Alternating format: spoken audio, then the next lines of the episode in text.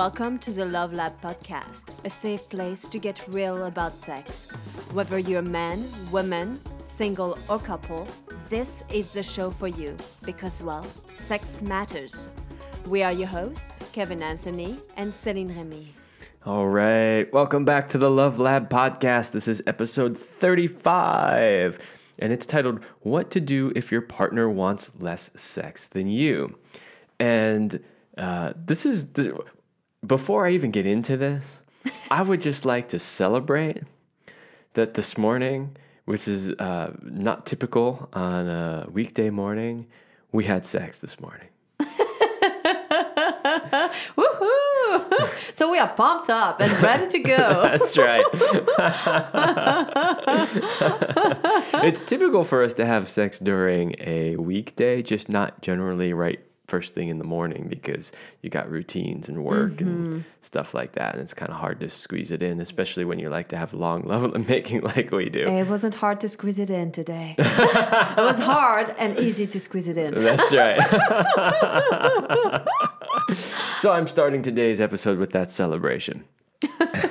Thank you, Kevin. so let's let's talk about our topic because this is something that we hear about a lot. We mm-hmm. hear about um, from people that we work with, um, from friends.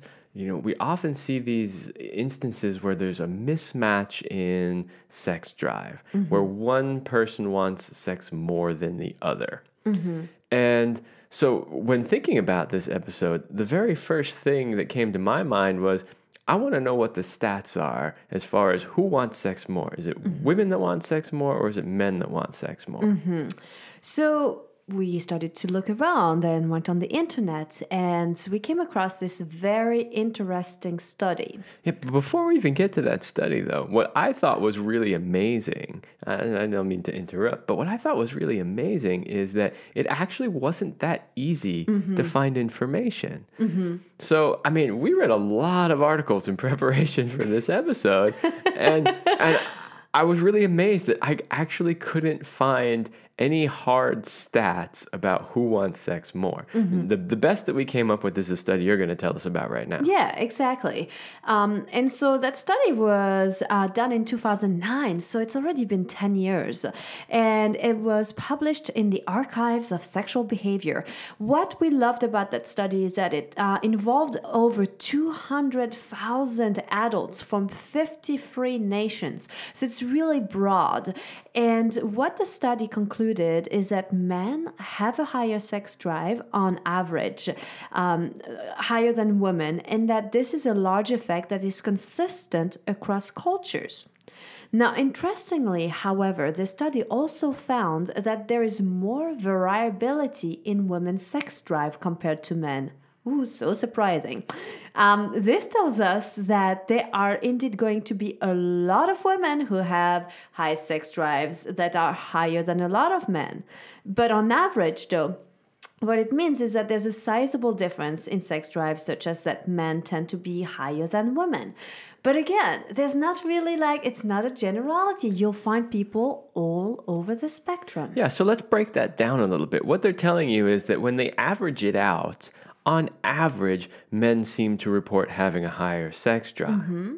But the only reason, what the study is saying, the only reason for that is because there's more variability in women, meaning that in any given sample of women, you're going to have some that are really low and some that are really high, and then a whole bunch of degrees in between. Mm-hmm. Whereas with the men, it tended to be a little bit more consistent. Yeah. Strange. That sounds just weird. Like what we know.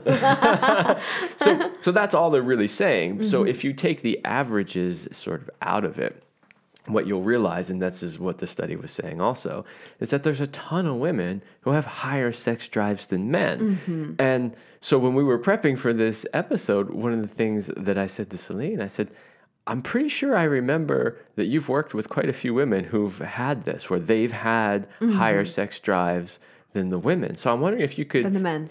Yeah, so sorry, than the men. Yes, Mm-hmm. thank you. I'm wondering if you could just tell some stories to our audience about what you've experienced with the clients you've worked with. Absolutely. So, one of the things that I do see happening, a lot of the couples that come and see me, oftentimes she wants sex more than he does. And they kind of stuck in this dynamic where women are doing a lot of things nowadays and they're juggling everything like from family careers and love life and i mean you know like and and sometimes that makes them stuck into more of a masculine mode and that masculine mode, when it comes to the bedroom, is not sexy. If the guy is an heterosexual man, he likes women. He doesn't like men. Therefore, man like behaviors are not going to turn him on.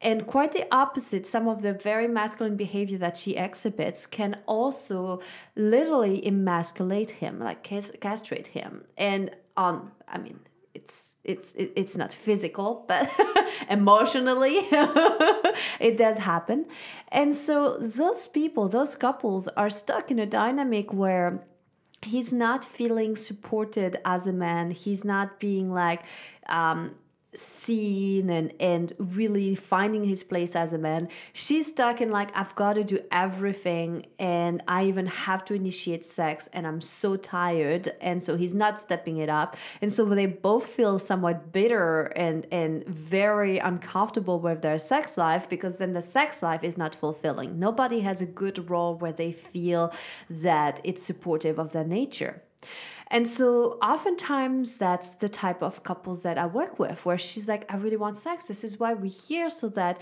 well finally he can, you know, last longer to satisfy me, get it up, or like just really be more masculine. And so oftentimes their strategies to get there are not the right strategies. And that's why I really tell them like, yes, it's a good thing you're working with me because I'm gonna have you like put the right habits into place to have like long term results.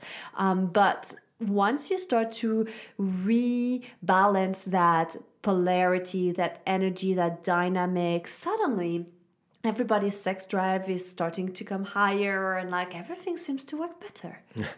Well, I would guess, and I don't know if this is 100% true, but I would guess that when couples come to see you and work with you, I would guess that it's probably primarily the woman driving the couple to seek help. Hmm. And, and I don't know that this is totally true, but I, I know that when it comes to sexual dysfunction, I'm pretty sure that if the woman feels there's a problem, she's probably it's kind of like guys not wanting to ask for directions or, or or read the instruction manual of that IKEA furniture. They're like, ah, fuck that, I don't need these instructions. I know what I'm doing, right? Like I, I think that maybe guys might be a little less inclined to seek professional help in those areas because they think they can solve it themselves.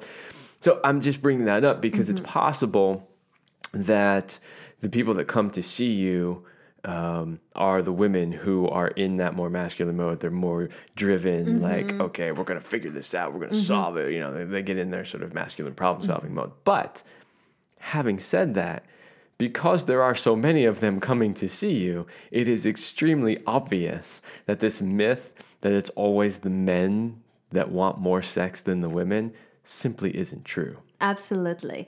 And and I also want to say that I also have quite a bit of clients where he's the one like okay, he sees that she's got um shames or shame or issues something really holding her back and he wants to satisfy her. So that that's a different approach. Like he if he reaches out for support it's because he knows that she's not satisfied in the bedroom and he wants her happy. And uh, that's why he's seeking help and it's like she might be a little shy and like as the guy i'm showing her where to go and so that happens. Um, but yes i've seen it all and i've been in both relationship for me where um, I consider myself having a high sex drive, and I've had most of the time my partners had lower sex drive than me. Mm-hmm. I would say in in my case, I don't know about averages. I'd like to say most or not, but I would say in in my case, most of the people that I've been in relationship with have had pretty similar sex drives to me. Maybe when I was really young, you know, like I don't know, twenty ish, maybe that wasn't the case, but certainly as I was older, I started to notice that the majority of partners I had uh, were closer to my level. But you know what I find interesting about that is just that you know if if I'm interested in somebody because sex is something that's important to me, I, I put it high up on the list. Right. So as I'm getting to know somebody, it's a pretty high uh, thing on the list. Whereas- requirement. yeah, requirement. Thank you. That's the word I was looking for. It's a pretty high requirement, right? So if, if that's that's not there from the beginning, then it's pretty unlikely that we would even have a relationship. Yeah, that you would not be a match. So one of the things that we realize is that women uh, sex drives are more influenced by social and cultural factors, and so we've got a lot more that we want to share around like women's sex drive and i can't wait to dive into that but i kind of want to leave it at that. So it seems like men are more stable. There's this like constant of their sex drive. Women are more influenced by things and people and culture around them which makes their sex drive fluctuates. So what I loved about what Kevin just shared was he's like, okay, I know like that I'm pretty sexual. So when I am getting into a relationship, then I want to make sure that we match. And we, um, what we call this like, what's your sex number? So where are you basically on one to ten? So like, where would you put yourself, Kevin? Where would I put myself? Oh, that's a a trick question. that's a good question. on on a scale of one to ten, huh?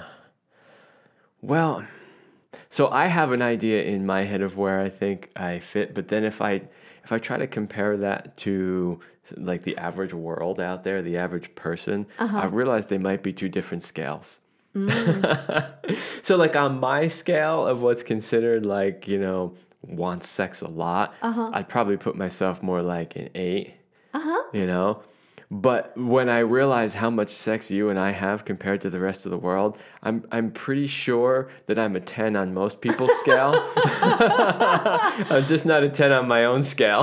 That's funny. I was gonna put you at an eight, and, Yeah. and we didn't prep at all for this question. It just came up like this, and I'm like, oh, I would give you an eight, um, and I think I would put myself at a nine. yeah. Yeah. Yeah, yeah. You're, a little younger than I am. well, I laugh and I make that joke, but the reality is is that if you had asked me that question 10 years ago or 20 years ago, it would have been a very different answer. Huh. Curious. So, if you're listening, like, think about that. What's your sex number? Know where you're at because ultimately, eh, you know, if you're at eight, nine, you can't pair up with somebody who's a two. You're never going to be satisfied if you are in a monogamous relationship with that person. Yeah, yeah. And and knowing your sex number isn't just for when you're looking for a partner. Mm-hmm. So basically what we're doing now is we're talking about what do you do mm-hmm. if you're in a situation where your partner has a very different number than you do. So the first thing is to know what the numbers are. Yeah. Right? So like, you know, if you're if you're if you consider yourself a 9 and I'm an 8, like that's pretty damn close. Of course. Right? Like Yeah. that's that's pretty good. and honestly, if I had to choose, like, would if there's going to be a mismatch, would I want my woman to be higher or lower than me? I would always want it to be higher. I would always rather be uh, in a problem of abundance than a problem of lack. so yeah, great. I mean, if you want to boost it up to a ten, go for it.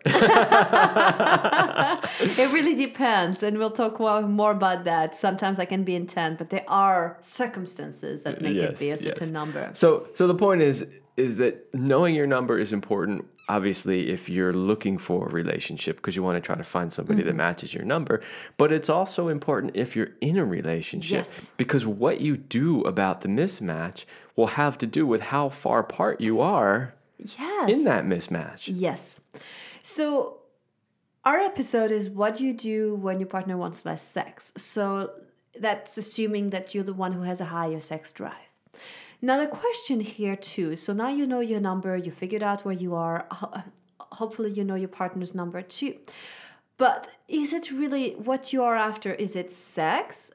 Or are you trying to meet another need through sex? This is a big point. So, know what your number is, but what's behind that number? What is it that you're really seeking? Because it may be that you really just want the physical sex, but it mm-hmm. may be that what you're really craving is simply connection, Absolutely. which can be physical met in many other ways. Mm-hmm. Yeah. And so I think this brings down again to our communication piece where you got to talk about your sexual needs and create a menu of activities where you can you, know with things you can engage in whether it's a solo activity or partner activity.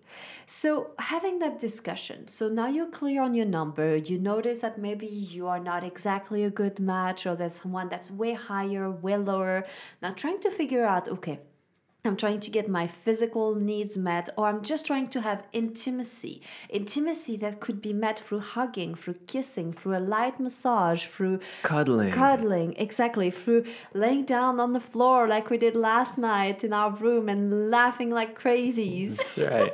Sharing appreciations for each other. There's so many ways that you can really get that need for connection met that don't involve physical sex. Mm-hmm. And so if you are higher, then have that discussion, then you gotta get your needs met, right?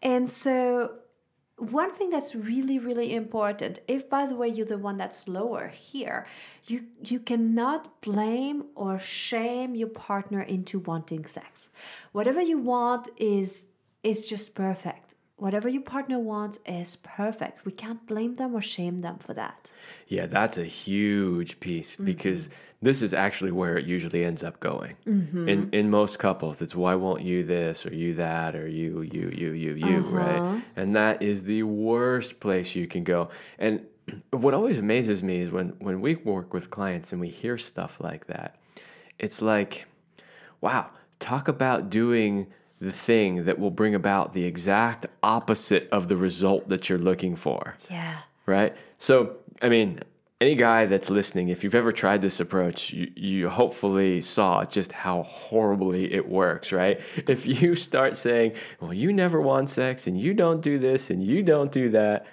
does, has that ever worked? Has that ever gotten you more sex? No, of course not. And by the way, same for you ladies listening. If you ever go to your partner and go like, "Hey, you're not kissing me, you're not romantic enough anymore, and you don't give me flowers, and you don't even initiate sex. I always have to do it. You should do it more and make make like make sure I know you want me." you, you just did, I think, all of the four C's in one shot. things not to do. Yes, yes.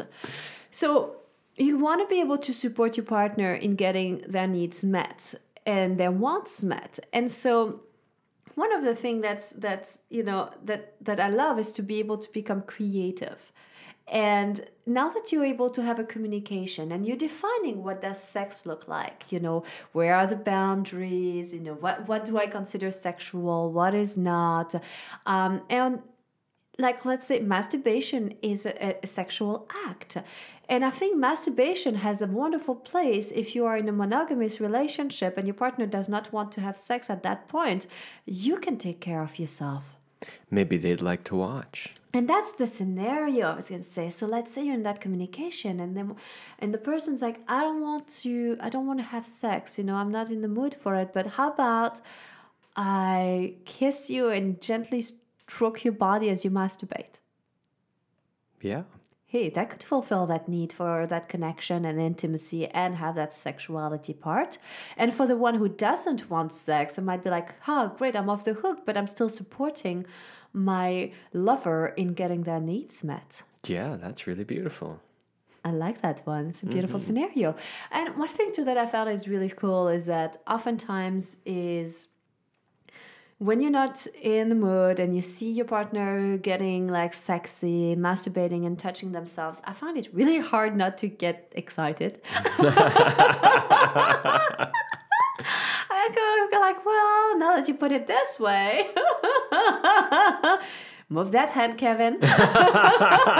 we still have 10 more minutes of our show. Let's hurry up and get this over with. Just kidding. Um, I I would like to add uh, uh, one or two things that aren't on the list. Something I, w- I was thinking about after we prepped for the show, which is that you know if you're a guy and you're listening, and you don't feel a strong desire for sex. We do know that testosterone is one of the things that is the primary drivers mm-hmm. of you know sexual desire. So it could possibly be that you simply have an imbalance of the hormones in your body.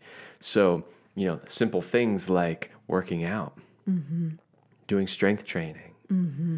Um, there, and there's lots of different Clearing your diet, uh, like removing like junk food, uh, sugar, and and including more like getting rid of live food, yeah, and getting rid of all of those um, processed. well the processed foods, but the um, uh, what are the fake estrogens? There's a word for that. I'm drawing a blank. See, this is because I Oh. didn't prepare this. The xenoestrogen. Yeah, yeah. So, so the estrogen-like substances, the things that mimic estrogen that are in a lot of uh, foods, a lot of soy-based foods, processed foods, Beer. um, beer, uh, even the linings of cans. You know, all of the the BPA's and all those things that can mimic the estrogens, which can actually lower your testosterone level. So, the focus of this episode isn't so much on the health and nutrition part because we could do ep- many episodes on each one of those pieces, but just I wanted to kind of make the point to men out there that if you're not feeling a strong desire for sex, it doesn't mean that there's something physically wrong with you, but it's an area that you can look at because most young, healthy, vibrant men, and by young, I don't necessarily mean 20, you know, it could be 40, 50, even 60, but if you're you're, you know, vibrant and healthy, mm-hmm. you should have some desire for sex. So if you're not, it's an area to look at. Mm-hmm. Yes, absolutely. And if you want help with that, our course Power Up Your Erections, uh, we cover all of these different things in there, uh, and changes and Yep, and we even have some workout programs in there, Mm-hmm. some really simple, basic ones that don't require gym memberships. They don't require a bunch of equipment. All they require is for you to show up. Exactly. So you can check those out at powerandmastery.com. So I'm really, I I really want to get into that that piece around arousal, and um, so what to do is okay. First, you want to make sure that you schedule sex. Okay, so sex needs to be in your schedule and needs to be something you do. And now, when you schedule sex, you're not always going to want sex. Okay, there's this myth out there. So Master and Johnson's in I think it was in the 50s had created this um this sexual response model where they were like, okay, there's desire, I want to have sex, arousal, mm, I'm getting turned on. Then there's that plateau, I'm like, mm, I'm lingering into that heightened state of pleasure and arousal, and then oh, orgasm, and that's kind of the um, the four phases that they've created. And something that they have started to realize in later studies um, is that most people, and especially women, they don't really find themselves in that place of like spontaneous desires to have sex and like can't wait to take their partner's clothes off, right? I'm so aroused, I must do you. It does happen, but it's not always the everyday norm, right? Um, and so there's a newer school of thought that proposes that we actually might have it backward, this model, and that at least as far as women as concerned, okay? So some sex researchers now believe that this arousal first mode of desire is is more typical for women. So that means that we feel aroused but we don't feel the desire. That's this morning. That's this morning. I actually said that to Kevin, and he was like, "Oh, let's have sex." We just finished our morning meditation, and actually, last Friday I climbed on top of him after meditation as a surprise, and he- yeah. and he was like, "I just had a flash in my mind of a rerun of uh, of Friday," and I was like. Well, I did too. And I was like, let's do it. And I'm like, oh, but we don't really have time and stuff. And I'm like, and then I said, I don't think I'm ready. I don't think I'm I'm open for it like see i don't think my mm-hmm. body is and it's like well let's check this out he's like so i'm get, like i'm pulling down my pants Now, see, I know, I know my wife here. Right?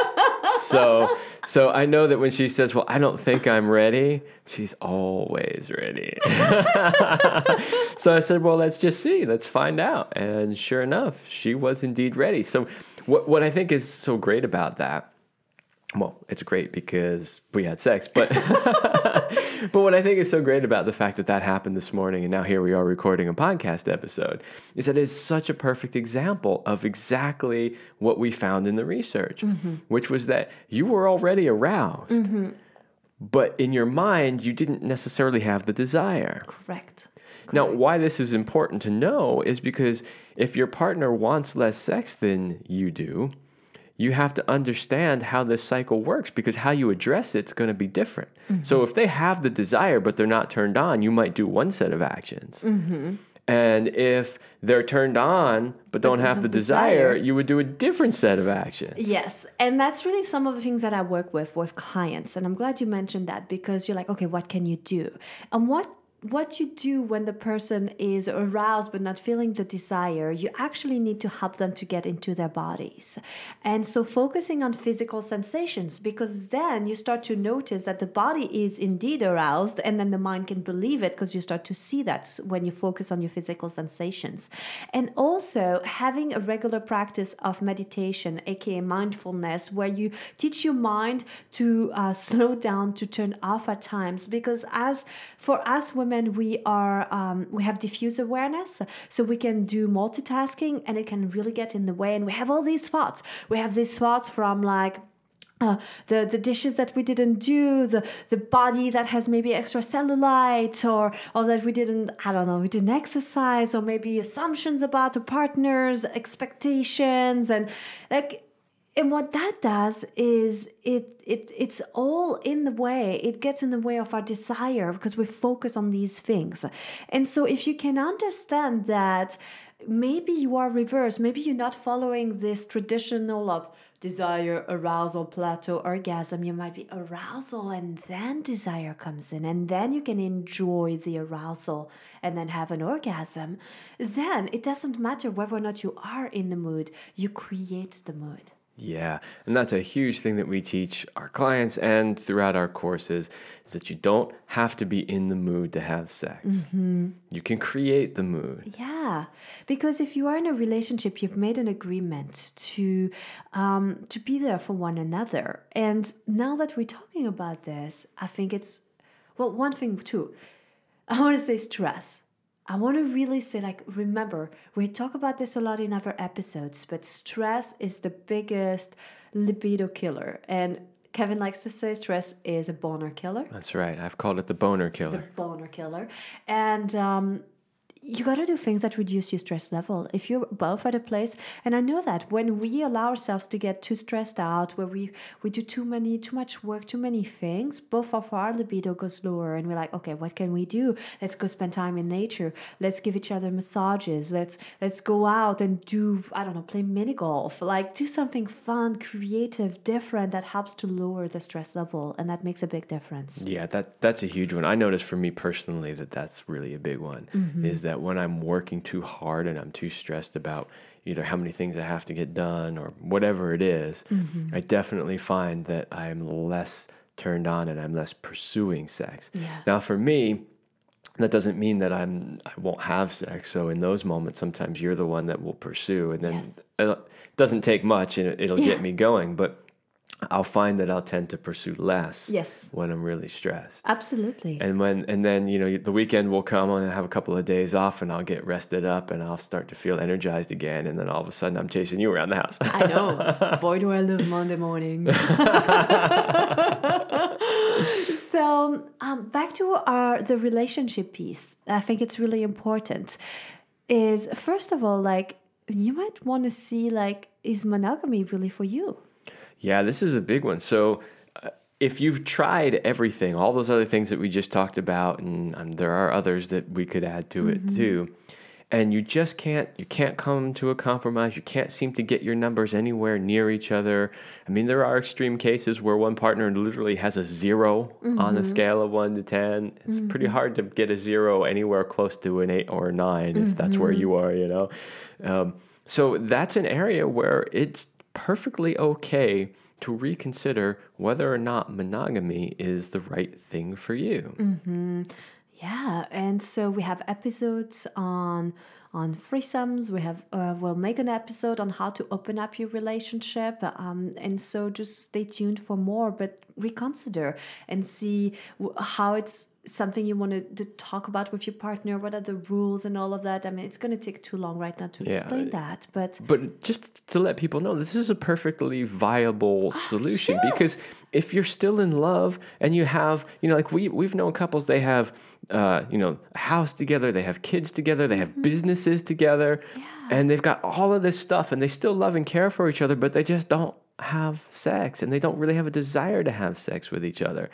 And when you have a situation like that, it's okay. You know, you got to create the structure around it, mm-hmm. but it's okay then to say, hey, you know what? You have this need. There's this one need that I just can't meet for you. exactly So here's how we can have that be met. yeah Lots of ways to do it. We've talked about it in previous episodes. Maybe we'll even do another one. i'd love that and then honestly rethink whether or not you're in the right relationship Okay. So yeah, this is this is this is last on the list for a reason, right? Because we love love and, and we, we really hope that people can find ways to make it work no matter what the mm-hmm. circumstance is.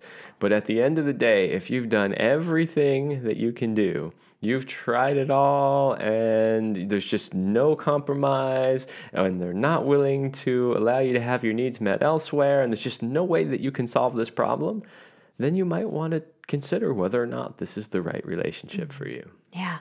And this is not a decision you take lightly. This is not something you do, uh, you just had babies together and then, hey, it's normal. You might not have access to your wife for two years after a baby. And like all of these things, there's life, there's cycles, it's cyclical. Like you don't make those decisions, oh, it's just been two months like this, so now I'm out. Okay, we're not telling you to take a hasty decision. These are things that you have talked about, and you have to put everything into place. Like you have to look into scheduling your sex date, talking about your sexual needs, you creating sexual menus, knowing what you want, asking for what you want, becoming more creative, understanding that hey, maybe you don't feel like it, but do it and create being in the mood and then go to those other solutions and be like, okay, maybe open up the relationship, or if it's not possible, then be like, okay, this might not be the right relationship. Yeah. Well, there you have it, everybody. We've given you a lot of tools and a lot of suggestions. We know this is a common problem, so hopefully this will help some people out there listening. And, uh, you know, give us your feedback. Um, go to iTunes or Stitcher or wherever you found us and give us a rating, give us some feedback, send us a message, and let us know how this podcast has affected your life. Tell us that you had sex last night. We would love to hear that. All right, everybody, we will uh, talk to you next week.